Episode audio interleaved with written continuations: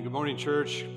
Uh, let's go ahead and get our Bibles and Bible apps open to Luke chapter 1. That's where we're going to be today. Um, what a couple of amazing weeks we've had here at NBC, and December is going to be incredible. I can't wait uh, for, we got, man, we got Merry Christmas Madness, we got Christmas Eve services, we got Christmas in the park, we got all these great things coming our way. I can't wait for them. And we've, we've just, man, Thanksgiving food drive, and then the women's tea, which was like, I wasn't there, but man, the, the legend grew uh, as the day went on. And so, I mean, God is just moving in our church. And I love talking about that stuff because good news is fun to share. When there's something going on that you, um, you know, if, if, if you got an A on your paper when you were a kid, you wanted to go tell your parents, you didn't go uh, slowly or, oh, mom, dad, guess what? Uh, you know, you, you got out there and you proclaimed to them, Mom, Mom, Dad, guess what? I got an A. You know, and especially if you were one of those people that uh, you're a first time A person and never gotten one in your life, then you were really excited, right? And they go, Did you cheat? Would be the, the follow up. And no, no, I got a good one, right? And you guys would celebrate. I got all A's on my report card. Uh, hey, um, you know what? Hey, guess what? Honey, I'm pregnant, right? We're going to talk about that one a little bit later because we've got some uh, miraculous conceptions going on this morning. But whenever you've got good news, it's a blast to share. Isn't it fun? So, I want to suggest to you today that the gospel is good news. Fundamentally, at its core, it's good news. And even the parts of it that come on the lips of John the Baptist, who we're going to take a look at this morning in his whole uh, life and ministry and things like that, that come across as maybe a little bit barbed, they're never seen that way in Scripture. They're always seen as good news. They're not seen as something that we need to apologize for or that he's this kind of grumpy uh, cousin of Jesus that goes around with brimstone message while Jesus comes in and is the nice guy and is peace and love and goo and all that stuff all the time without a prophetic edge to him. Neither one of those is really the way that scripture sees itself, which is one of the ways that you ought to interpret the Bible is how did people hear it at the time? Did they see it as bad news or good news? Well, in this case, the ministry of John, they saw it as overwhelmingly good news. When Jesus comes to earth, they are ironically see some of his stuff as bad news because they're so bad that even when he shares good news with them, it, it, it has a, uh, oh, I guess it's like hitting a tuning fork the wrong way or something. The sound of it is very, very strange to them. I want you to consider this.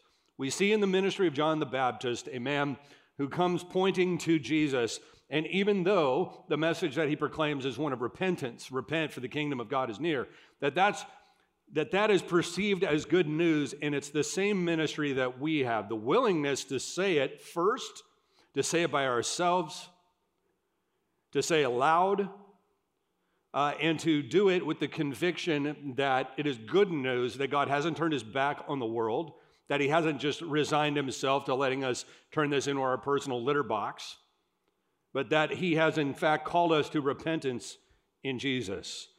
The song on which this series is named and triumphant uh, goes like this Oh, come, all ye faithful. I heard uh, DJ introduce you to Johnny Bowtie Barstow last week. I won't do that today, but the old hymn goes Oh, come, all ye faithful, joyful and triumphant. Oh, come ye, oh, come ye to Bethlehem. Come and behold him born the King of angels. The King of angels, right? So the idea is you go to Bethlehem, you, you stare, you behold him. And because of his glory, we enter that whole experience joyfully and triumphant. The triumphant ones are us, but we're triumphant because he was triumphant first. That's the message. Now we're going to go back in time to where this all kind of kicks off. Luke chapter 1 now, like Mary, the mother of Jesus, when the angel appears to tell her of the Christ that's in her womb, Zachariah, who's a relative of Mary's, he's a priest. He overflows with praise. He's ecstatic at the birth of his son. He was a priest after all. His wife Elizabeth was descended from Aaron as well, we're told, which means you got great pedigree there for the priesthood. So there he's a priest and if you were thinking about in your daydreams if you're a priest and you talk about and try to point people toward the coming of the messiah And it's been as long as it has. And then you get word that the one who is going to pave the way for his arrival is going to be your boy. I mean, that has to be better than finding out it's you or you know yourself. You'd rather have your kids do it. We parents know that sometimes watching our kids accomplish something is a lot better than watching and than us experiencing it ourselves. It was that time of year when the priests cast lots to see whose turn it would be to go burn incense in the temple. So the priests would get together, and it's casting lots is just a little bit like uh, sort of like rolling dice. It's a little bit more complicated than that, but they basically get together and all right, who should do it today? Let's flip a coin, let's roll some dice or whatever. And it lands on Zechariah. Zechariah is fairly old, we're told, and so he goes into the temple to burn the incense. Now, there's not supposed to be anybody in there except him. So when the angel appears, it startles him. You can't, you can't sneak up on old preachers like that. He wasn't, he wasn't expecting anybody to be in there. And the angel tells him, as is often the case when angels appear in the Bible, don't be afraid. Don't be afraid.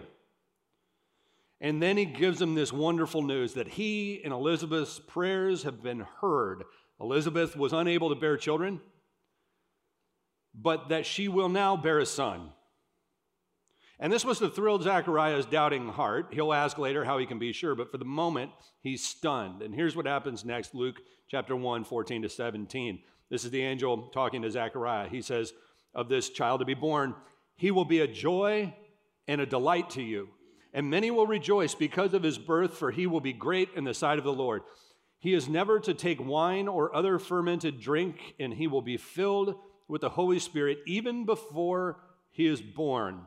He will bring back many of the people of Israel to the Lord their God. He will go on before the Lord in the spirit and power of Elijah. Remember that phrase the spirit and power of Elijah. To turn the hearts of the parents to their children and the disobedient to the wisdom of the righteous. To make ready a people prepared for the Lord. A people. Okay, remember that part too. Not a guy, not a gal, a people prepared for the Lord. So there it is. Does it get any better than that? I mean, as a priest of God at his age, to be told that your son, your boy, is going to be the forerunner, the, the, the Elijah who was to come, the prophet announcing the arrival of the Messiah, that God's silence was about to be broken, that the great deliverer that had been told about was finally arriving, I mean, he's at an age where he, should be playing with his grandkids, but he doesn't have any because he never had any kids. Now he's told that he's going to have a child, and so he makes a mistake. He asks a question How is this possible? Now, his reward for asking that question is he gets his mouth zipped until the birth of the child. The angel says, Because you doubted my words, you won't be able to speak until after the child is born. And so what happens next is a mixture of tragedy and, quite frankly, comedy. Zechariah, whose heart is bursting with anticipation and praise, can't say anything. Now, this isn't like a deal where you just hop on your computer and you send an email or you put out a social media post. Like, your words are, are pretty much everything you got. And so we learn then Zechariah resorts to hand motions to convey what he's thinking and feeling. So think about a game of charades in which you're trying to get this one across to people around you, even your own wife, and trying to come out and go. Now, everybody, by the way, still outside the temple waiting. What's taking Zechariah so long? When he comes out, he can't speak. And so, even though he has this tremendous message, hey, the Messiah is coming, and hey, guess what? My son is going to pave the way for him. And Elizabeth, my wife, is pregnant. He, all he can really do is kind of like, you know, hey, two words, sounds alike. I mean, he can't, he can't say anything. And so the irony is his son is going to be the one who proclaims all this good news, but Zechariah can't say a thing. I mean, it's kind of funny and it's kind of tragic at the same time. You go, man, what a downer to not be able to just shout it from the temple rooftop, to be able to say, That's my boy. Check it out. He's going to be the one, and guess what? He's going to be the harbinger of the Messiah himself. He's going to call people to repentance. He's going to help us prepare ourselves to be a people after the Lord. This is fantastic. So, Elizabeth gets the message somehow. She lives separately in some sort of seclusion, we're told, until John is born. In her sixth month of pregnancy, which is close to the, the zenith of misery in pregnancy, um, Gabriel shows up to Elizabeth's relative by the name of Mary, who becomes the mother of Jesus. Uh, and she's a virgin. She is told by Gabriel that she's going to give birth miraculously as well to God's son. And as proof, Gabriel tells her, hey, by the way, your relative Elizabeth is also pregnant. So Mary makes haste, takes off, heads over to Elizabeth's house. And when Elizabeth hears the young voice of Mary, the baby inside her, who will be John, called John the Baptizer John the Baptist, leaps for joy inside of her. I always wondered when it leapt for joy, how do you know it's a joyful leap? I mean, is it a, a, fist pump you could feel, or like what was going on in there? How do you know that that's actually a, a, a leap for joy? But everybody seems to know it's a leap for joy. Just the sound of Mary's voice. It's like the baby is excited. Like, let me out of here. I'm ready to go preach. I mean, it's incredible, this story. So she heads to, Zach- again, Mary's at Zachariah uh, and Elizabeth's house. Uh, and all poor Zachariah can do is, is play charades. He can't say anything, really. He can see and he can hear. Um, but three months later, when the boy is born and everybody's celebrating the birth of this yet unnamed boy, everybody assumes he's going to be called some version of Zachariah Jr. after his dad. But Elizabeth shocks everybody when she says, His name shall be John. Everybody looks awkwardly around and they like, uh, Elizabeth, uh, correct us if we're wrong. Nobody in your family has that name. So they go to old man Zachariah. Bless his heart. Still very quiet man. And he asks for a writing tablet. And so they give him like a little chalkboard. And he writes out on it, Ioannes estin onoma autu. His name is John, which means Yahweh is gracious. And at that very moment that he writes it, as soon as he writes, his name is John, his mouth bursts open. And all of a sudden now he explodes with four months of pent up words. And he starts going. And in Luke 1 68, he starts singing. He starts exclaiming. And here's what he says. After many months of wanting to say stuff, here he goes. He says, Praise the Lord, the God of Israel, because he has visited and redeemed his people. He has sent us a mighty Savior from the royal line of his servant David, just as he promised through his holy prophets long ago. Now we will be saved from our enemies and from all who hate us. He has been merciful to our ancestors by remembering his sacred covenant, the covenant he swore with an oath to our ancestor Abraham. We have been rescued. This is a good one to underline. We've been rescued from our enemies so we can serve God without fear in holiness and righteousness for as long as we live. And you, my little son, now he starts directing it to, to, to his baby boy. You, my little son, will be called the prophet of the Most High because you will prepare the way for the Lord. You will tell his people how to find salvation through forgiveness of their sins. Because of God's tender mercy, the morning light from heaven is about to break upon us to give light to those who sit in darkness and in the shadow of death and to guide us to the path of peace. And it says, John grew up and became strong in the Spirit. Boy, did he ever. And he lived in the wilderness until he began his public ministry to Israel. John grew up strong in the Spirit indeed. In fact, Jesus says he is the goat among men born of a woman. Now, what makes him that? Some things are so great that the one who actually gets to share the news is given an unusually high honor. You ever done that with something that's kind of a big news item? You, you nudge somebody and say, hey, hey, hey, you know, can I be the one to tell him? Well, in this case, he was divinely chosen. John was chosen. Zachariah was chosen. Elizabeth is chosen. Mary was chosen for her own ministry. We'll talk about her another time. But, but right now, you have this man, John the Baptist. And he comes saying, This is good news, folks. Jesus is good news. What brings Zechariah's heart so much joy isn't just the fact that he's going to have a son. What pours forth through his song of praise is that he realizes that God is making good on his big promises. I mean, the big ones, the, the, that the Messiah would come, that there would be this descendant of David that would always sit on the throne. And he says, That one is now here. He's coming, and there's going to be a harbinger, and his name will be John. And he's going to help us get our act together so that when the Messiah comes, we are going to be ready. We're going to be ready to turn our face back to God. We're going to be ready to experience the blessings that were always foretold. And so Jesus is the good news, right? And John is the deliverer of the good news. But it's he that's trusted. It's him that's trusted. Now, God has a way, because we tend to miss things, of sending a signal of light to remind us that life is stronger than death, that light is more powerful than darkness, that God is more powerful than Satan, that good will overcome evil. The people walking in darkness have seen a great light, the prophet said. On those living in the land of the shadow of death, a light has dawned. Now, the darkness has a way of um, concealing things. You know, some of the reason that we, we like candlelight dinners when we're going out with our significant others is because it hides our wrinkles.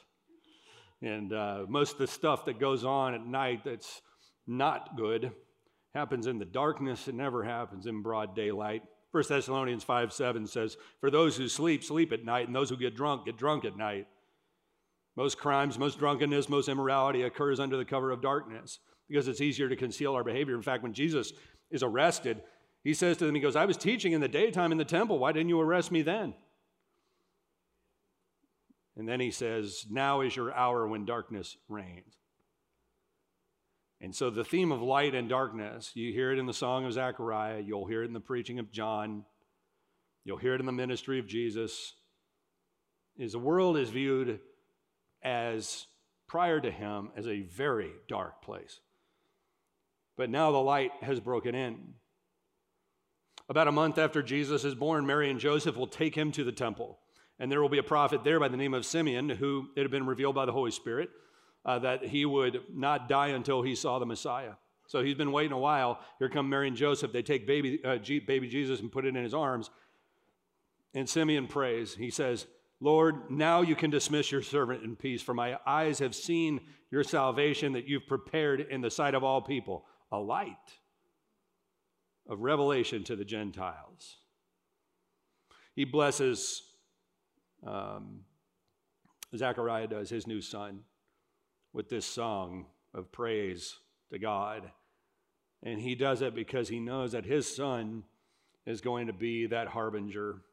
And John grows up fierce in the spirit.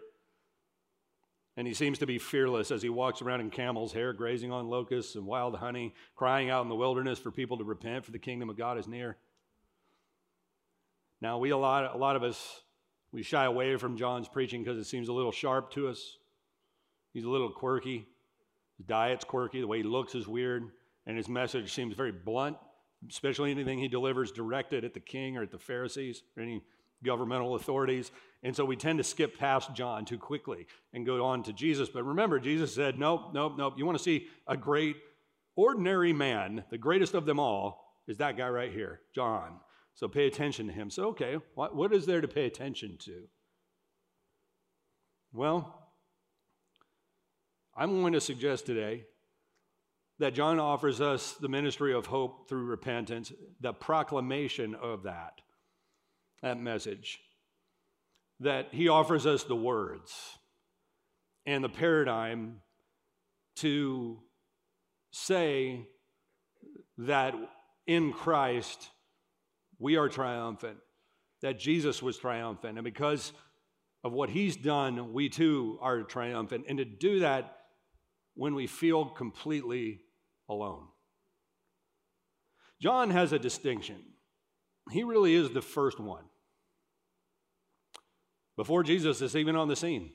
Imagine that being your sermon. Everybody repent, because there's a guy out there. You can't see him yet, but he's here. So pay attention. Repent. Turn your life around. Come be baptized in the Jordan. Why? Because there's a guy, and he's coming. And, and they probably thought to themselves, yeah, we know, we've been waiting for him for like a thousand years. But what do you mean? Well, this guy, well, I know him. He happens to be related to me. Well, where is he? I don't know. He'll be here though, trust me. And that's a hard thing to do. And he does it from the wilderness. He goes out to the wilderness, and there he sits. Now, remember back in the, the prophecy of, of Gabriel, when he's talking to Zechariah about the child he's going to bear, he mentions that he will have the spirit of Elijah. I mean, Elijah. You know, we always think of Elijah's highlight reel, right? Which is the Baal prophet scene on Mount Carmel. He challenged the Baal prophets to a duel. All right, my God versus your God. You guys go ahead and go first. And you guys go ahead, and we're going to call down fire from heaven. And so there he goes. He, they all build their stuff, and they, they, get, they keep begging Baal to do something, but of course Baal didn't exist, so he doesn't do anything. And Elijah mocks them mightily. Oh, you know, maybe he's on vacation. You know, maybe he's using the bathroom. I don't know. Talk a little louder. Maybe I'll hear you. He just kind of mocks them, and then with he takes, hey, pour some water on the wood here. And so they do it, and they do it, and then Elijah speaks to heaven. Down comes fire from heaven devours the whole fire pit and everything around there, and the prophets of Baal are defeated. And we go, Elijah, awesome. The, the lesser known story about Elijah is when he wants to throw up his hands and quit. Because he says, I alone am left. And God says to him, Don't flatter yourself. You're not alone. And he says in 1 Kings 19 18, he says, Yet yeah, I'll preserve 7,000 others in Israel who have never bowed a knee to Baal, a knee to Baal or kissed him. He says, I got 7,000 others, Elijah. I know you feel like you're alone, but you're not alone. So, which spirit of Elijah is John supposed to have? I'm sure it's the Baal prophet's one. That comes in real handy when you're by yourself or you feel like many people do today, like, are we the only ones? The Apostle Paul felt it at Corinth. We skipped this in our study of Acts, but in Acts 18, he's there at Corinth and he's, he's had a few conversions here and there, but he knows the, the, the tension is built and that danger is coming his way. So he's getting ready to pack up and leave Corinth. Here's what God says to him it, it says that uh, the Lord spoke to Paul in a vision and told him, Don't be afraid, speak out, don't be silent. For I am with you, and no one will attack you and harm you, for many people in this city belong to me. It's an Elijah moment. I got a lot of people here, Paul. I know they're not acting like it right now, but they're here. So they're not living like it. They're not bold, as bold as you are or whatever, but they have your back. They will have your back.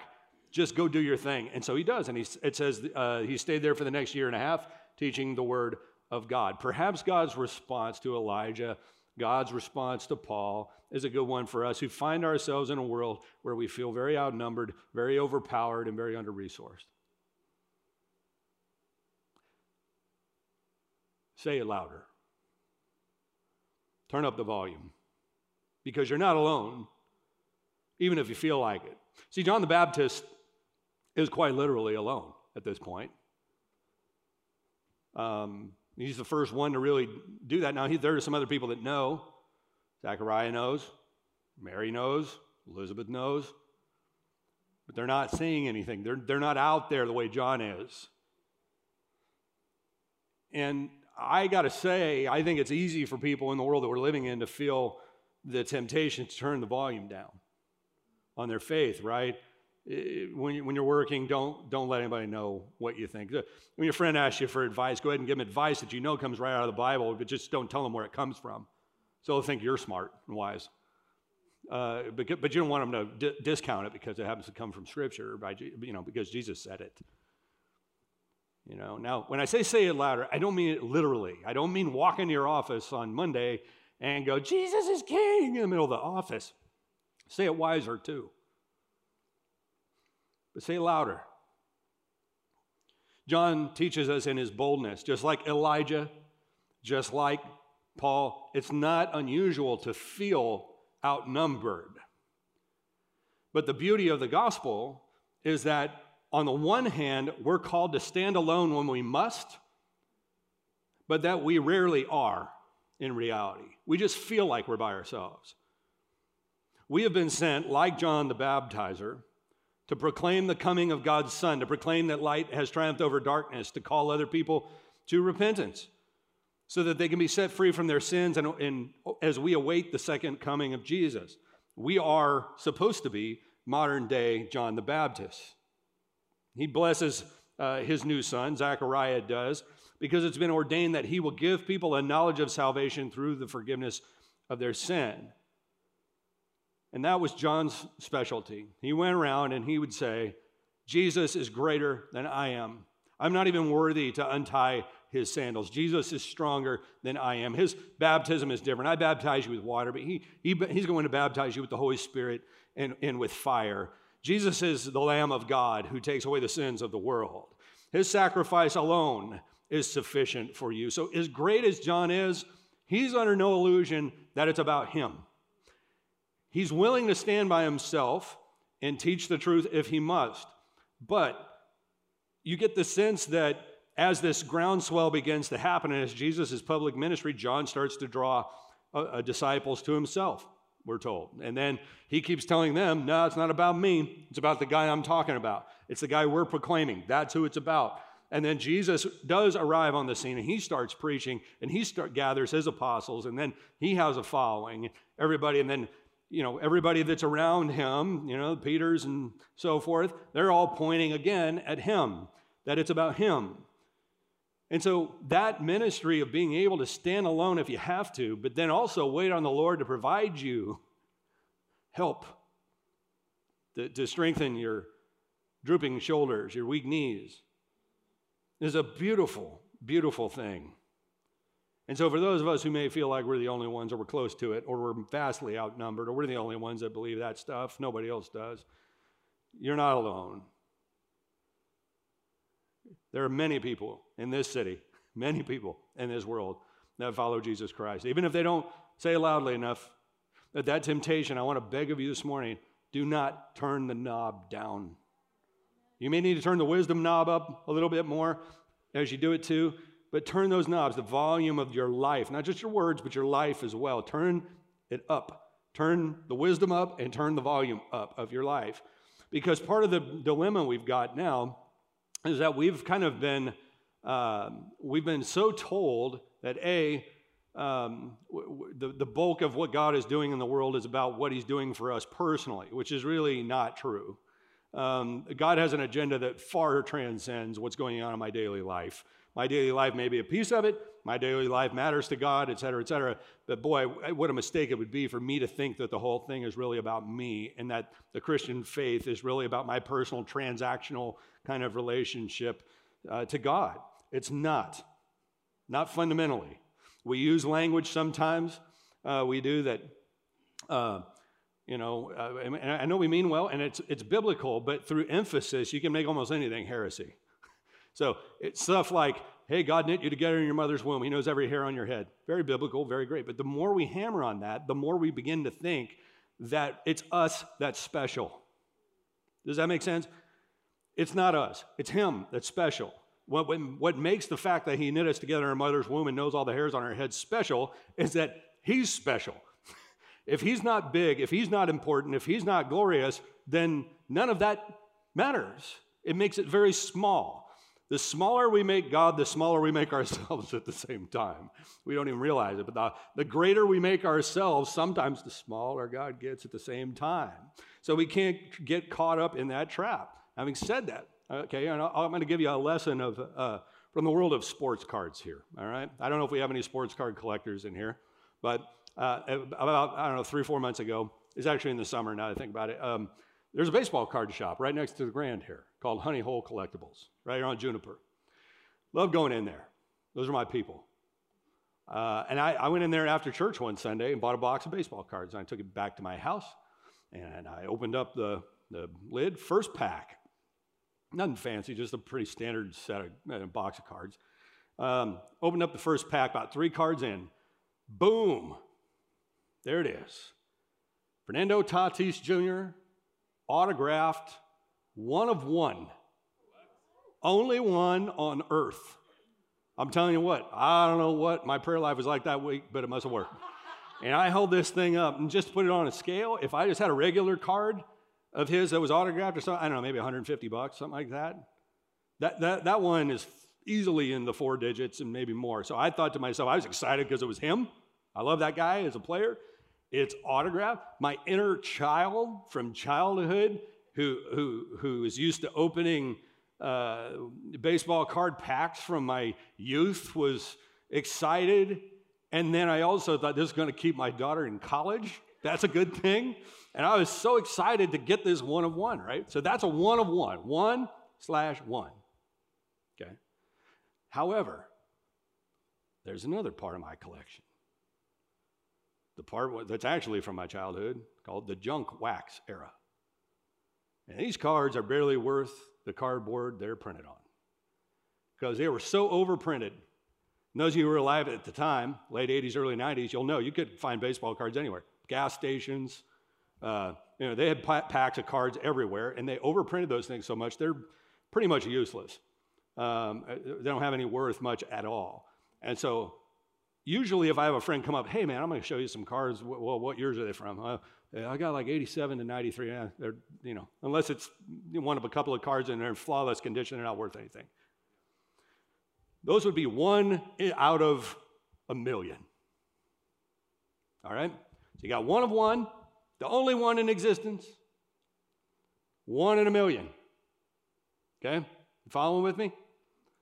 You know, the, the 88 Donruss Bip Roberts, right? One of one. Out of emphasis, here's where we go wrong. We get to thinking about ourselves so much. He knit us together in our mother's womb. He knows every hair on our head. We think that we're one of one. We're not. He's one of one. Not us. He's one of one. We are over here. We're in the we're in the kind of, you know, in the in the heap of people. Now it's not that he doesn't know it, but because he's one of one, he provides some worth to us over here. That other than if other than what he bestows upon us, we don't have any worth. So what we do is we we convince ourselves that we're special, we're unique, it's all about us, da da da da. When in reality, over here, guys, you realize we're one, I am one of 2.35 billion Christians on the planet. One of 2.35 billion. We are not by ourselves. So I can sit there and I can feel by myself, and I got to think that God's looking down from heaven going, Man, have you read the Bible you preach? You remember what I said to Elijah? You remember what I said to Paul? You are not by yourself. Now, see here in San Diego, here's your guess Pew Research.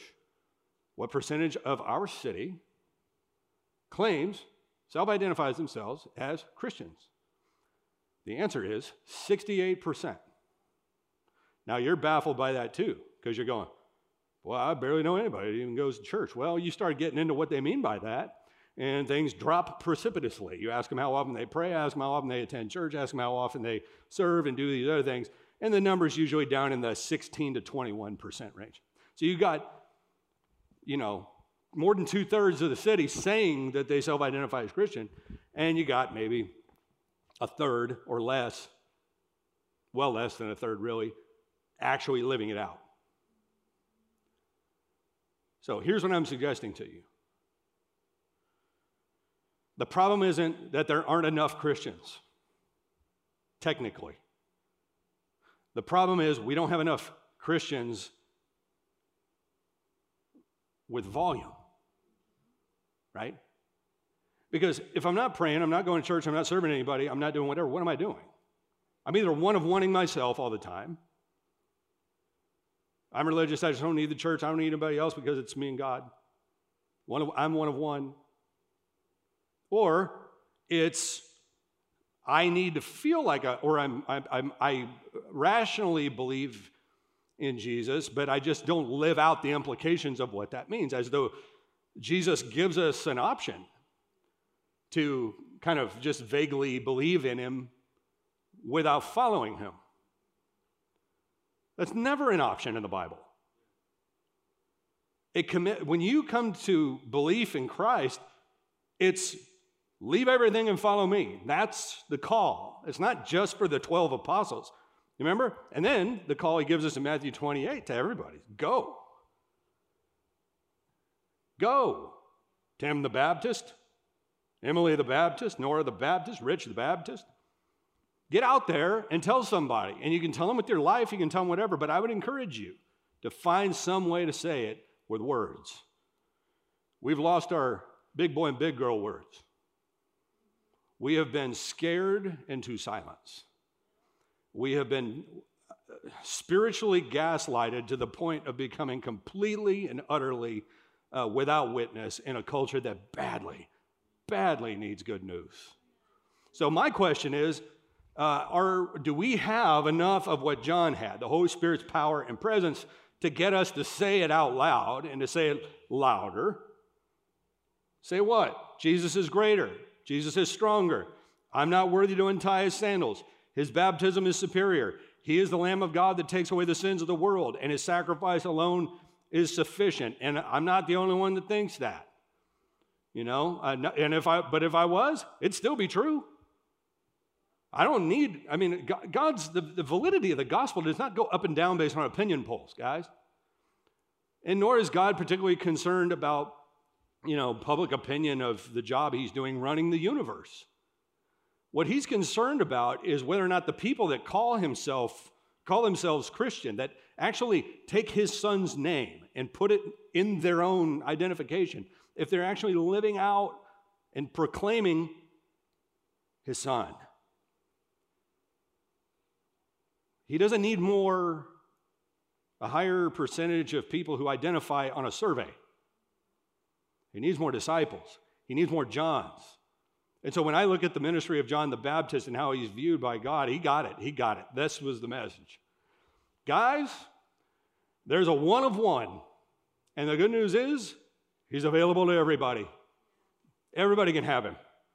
And when you do, it's, so it's not like only one person gets a hold of Jesus. He came so that we might have life and have it to the full. He came so that everyone would be able to access him. But John never thought, never thought, and even when people tried to, hey, John, you know what? You got a lot of fans here. Yeah, but I mean, I'm not even worthy to untie his sandals. And then how about this one? He must increase, I must decrease, John says. Maybe that's maybe that's the problem. Maybe we need to get out of the one on one slot and get back over here where we belong, which is in the yes. We're part of the people of God who are here on this earth. And some of us will say it loudly with words.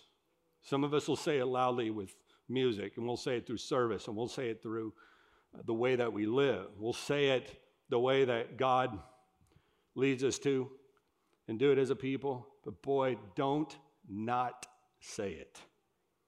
Say it. Say what? Jesus, yes, he got it right down here in the front row. He's the king. That's what. And so now we go, we behold him joyful and triumphant. Right now, we're going to gather around the Lord's table. We're going to take uh, the supper together. If, if you came in and you'd like the elements of communion, the bread and the cup, and you didn't get them on the way in in a little bag or something, just kind of casually put your hand in the air. We'll find you and get them to you.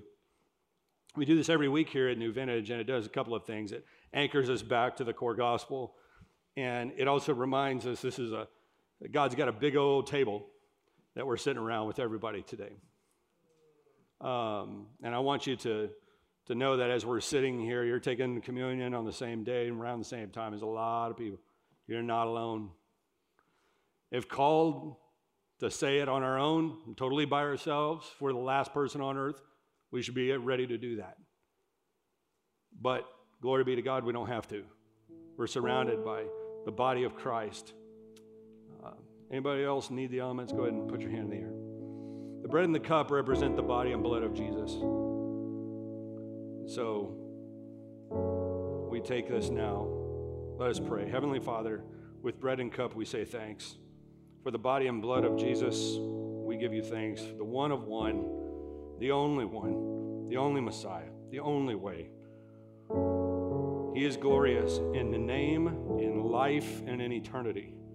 He is the one of one. He is the only one, Father, and we say now in our taking of the bread and the cup, thank you. And we pledge ourselves to saying it louder, living it louder. We pray this in Jesus' name.